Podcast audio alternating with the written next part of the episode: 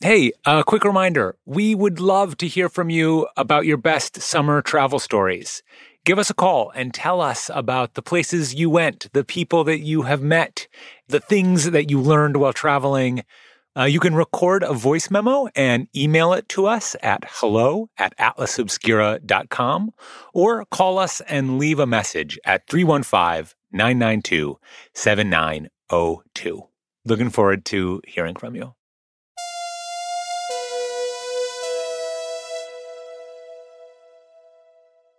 Catalina Island is about 30 miles off the coast of Southern California. If you're a Mac user, it might be the photo on your desktop right now, because Apple named an operating system after the island. So if you are on a Mac, go ahead and close all of your applications and folders. That is Catalina, a beautiful island with steep rocky cliffs and coves along the coast. But long before it became the face of an operating system, Catalina Island was known as a destination for people living along the California coast, a sort of getaway to camp, hike, or visit the main city of Avalon.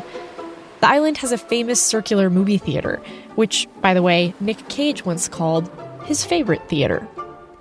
But movie stars were coming to Catalina Island long before Nick Cage. In the 1930s and 40s, Celebrities like Clark Gable, Joan Crawford, Humphrey Bogart, and John Wayne sailed over or flew in from Hollywood to spend the weekend in Avalon. There was boating, fishing, and partying. But away from the city, up in the folds of the hills, live the descendants of another group of famous guests. They too were flown in, but not from Los Angeles. In the late 1920s, they arrived from the Great Plains, they are 100 gigantic, wild, and definitely non native bison. I'm Sarah Wyman, and this is Atlas Obscura, a celebration of the world's strange, incredible, and wondrous places. Today, we stare down Catalina Island's most intimidating residents, the strange story of their arrival, and the harrowing story of my own encounter with the bison of Catalina Island after this.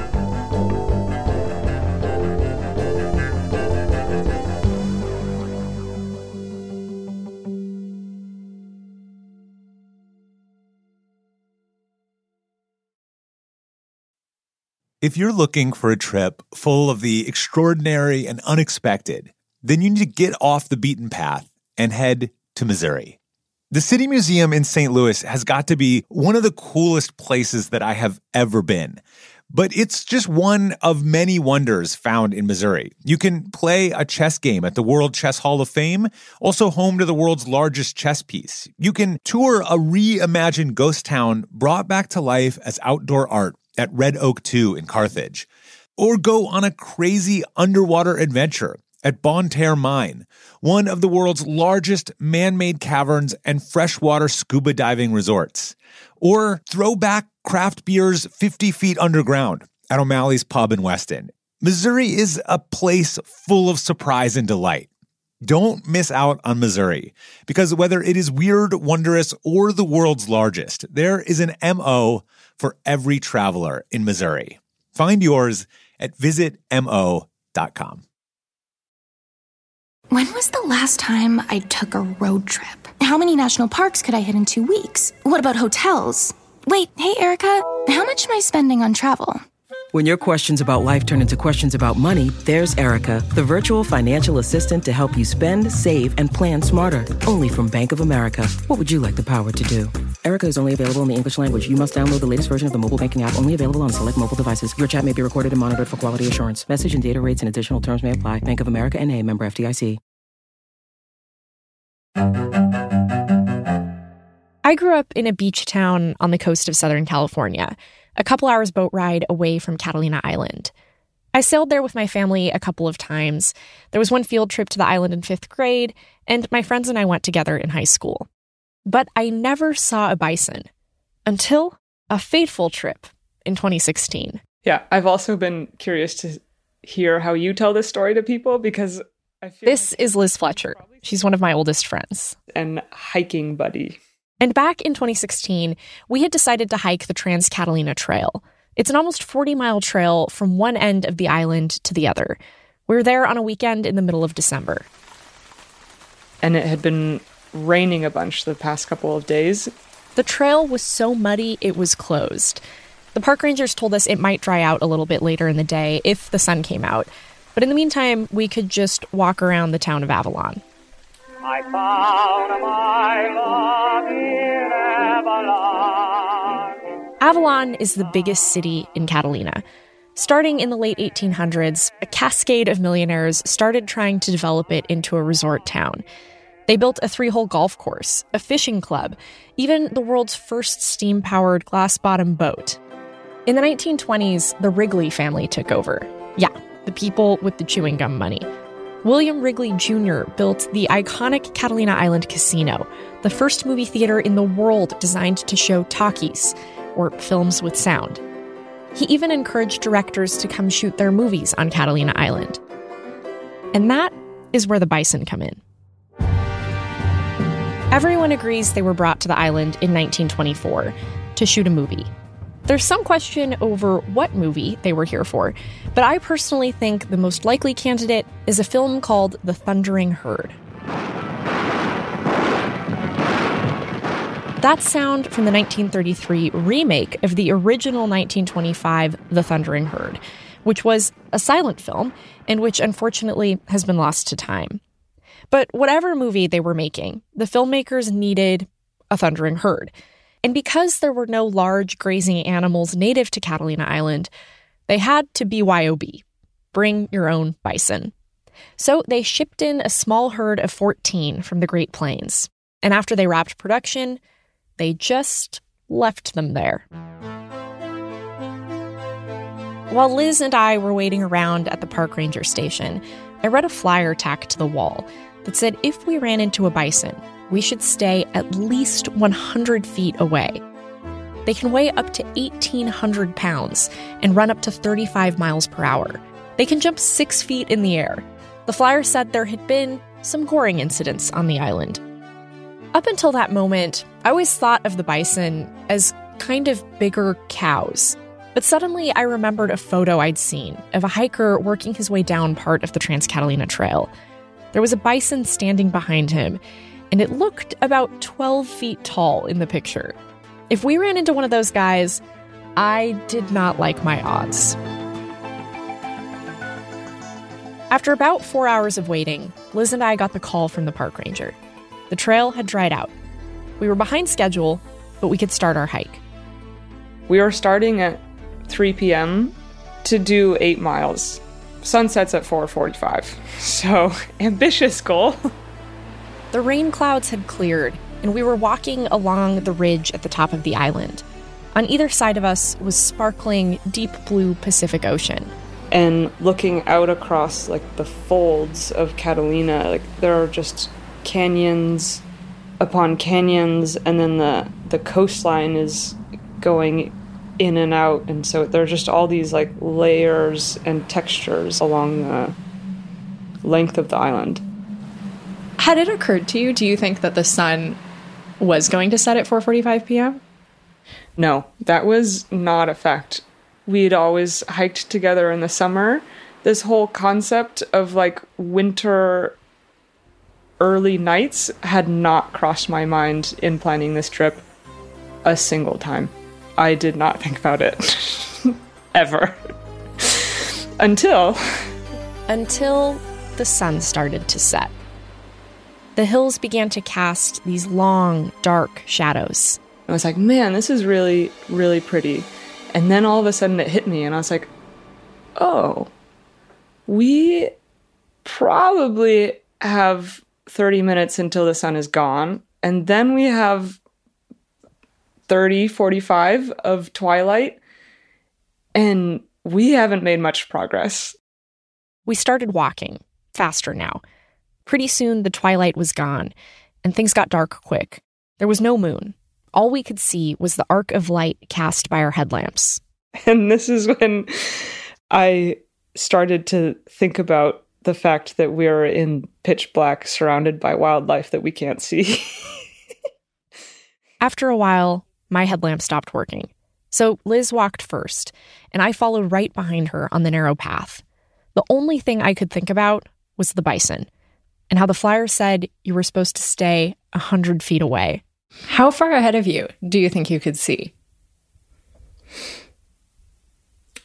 I would say max six feet.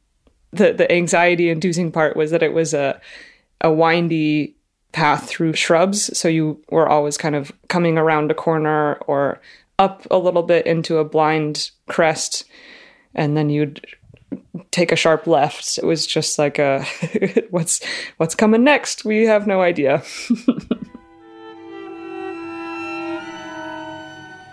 we walked in almost total silence. I, at this point, was composing my own obituary in my head. Sarah Wyman, beloved daughter, sister, and friend, was found impaled on a cactus in rural Catalina. She's survived by her parents, who really thought she was smarter than to walk headlong into an angry bison at 6 o'clock p.m. And yeah, the flyer said that the bison are docile as long as they're not provoked. But okay, is it unprovoked when you surprise them with with a a headlamp in their eyes. They're trying to get some sleep. We that's the perfect way to provoke a bison. Neither of us is sure how long we walked in the dark, but it felt like hours. Finally, we made it to the top of a small hill, and when we squinted into the darkness, we saw a small shed across the clearing. I remember dumping my pack on the ground, looking at Liz, and exhaling this terrified, shaky laugh. It was still very dark out. It was windy and it was cold, and we were the only people at this campsite. But I was so relieved. And I just remember I'm pretty sure I was sitting next to you and I did the the like nervous mom in a in a car thing where I just like my arm went out and like slapped your arm and held you and I was like, "Sarah, there's an animal." and you obviously are super stressed. And she's like, what, what, where? I was like, there are eyes. Do you see them on the left? Look, with my, like they're reflecting. I turned around as slowly as I could. I looked about six feet off the ground, where I thought a bison's eyes would probably be. I whispered, I don't see anything. Liz lifted her arm slowly and pointed down. Immediately, as soon as you saw them, you burst out laughing. And I was like, this is so rude. Like, or like, what is she doing? Like, what, what, like, this is, I'm afraid I'm gonna die. She's laughing. Like, what? It's not okay. She's, and then you're like, Liz, the eyes are like four inches from the ground. That's like at most a fox. Like, it's like, oh, okay. Well, I'm, yeah, I mean, yeah, sure. At most a fox. Isn't that scary too? By 1987, the bison herd on Catalina Island had grown from 14 to 524. And that was a problem. A, because that is a lot of bison. B, the bison were chowing down on the island's native grass. And C, there was a little bit of inbreeding going on.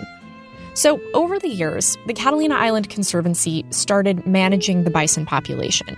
They airlifted a couple dozen out to Yellowstone and brought in some new blood. Today, the herd is thriving at a cool 100 bison.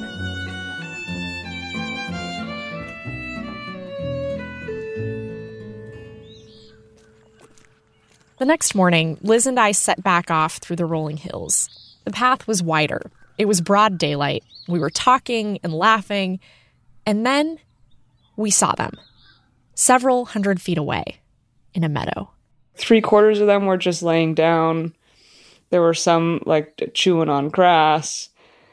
And just like the the threat level you get from a cow was the amount of threat I was feeling from these Catalina bison. Catalina Island's bison were brought here to be in a movie. And I gotta say, seeing them lying there in that field was kind of like seeing a movie star. They were beautiful, bigger than life. But it was also kind of like being in a movie. We were momentarily transported through time and space back to the Great Plains of America in the early 1800s. We stood there for a good 10 minutes, taking it all in. And then we moved on. We had a lot of miles to go that day, and we wanted to get to our next campsite before the sun went down. If you want to see the Catalina Island bison from a safe distance, there are Hummer tours that leave from Avalon. And if you want to hike the Trans Catalina Trail, which I totally recommend, by the way, the full hike takes about four days. The best times of year are in the fall or early spring, before it gets too hot. Thanks this week to the intrepid Liz Fletcher and also Ranger Dan for the hot chocolate. This podcast is a co production of Atlas Obscura and Witness Docs. Our production team includes Doug Baldinger, Camille Stanley, Tracy Samuelson, John Delore, Camille Mojica, Chinenya Onike, Maddie Weinberg, Peter Clowney, Manolo Morales, Dylan Thuras. Our technical director is Casey Holford. This episode was sound designed by Chris Naka and mixed by Luce Fleming. Our theme and end credit music is by Sam Tyndall. I'm Sarah Wyman. And remember, stay 100 feet away from the bison at all times the eyes are like four inches from the ground. That's like at most a fox. Like you at no point thought this was a bison. I mean, you could have thought it was a bison. No, I did think it was a bison. Did you think the bison was like army crawling across the campsite?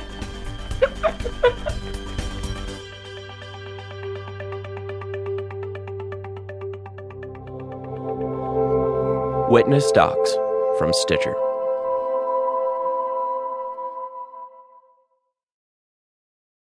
Travel is great, but planning for travel can be time consuming and difficult. That's where One Travel comes in.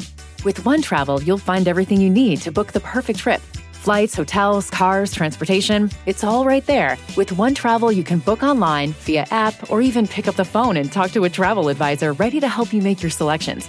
Visit onetravel.com slash music or call 855-437-2154. Plan it, book it, live it. One Travel.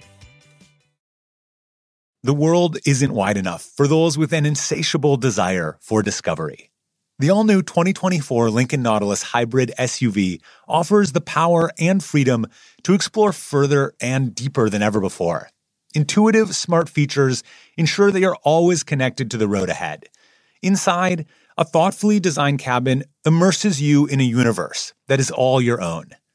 The larger than life panoramic display spans the entire width of the cabin. It's customizable and interactive. Drivers can even personalize their backgrounds with a series of nature inspired themes. This vehicle signals the arrival of an exciting new chapter for Lincoln. Discover more about the 2024 Lincoln Nautilus at Lincoln.com.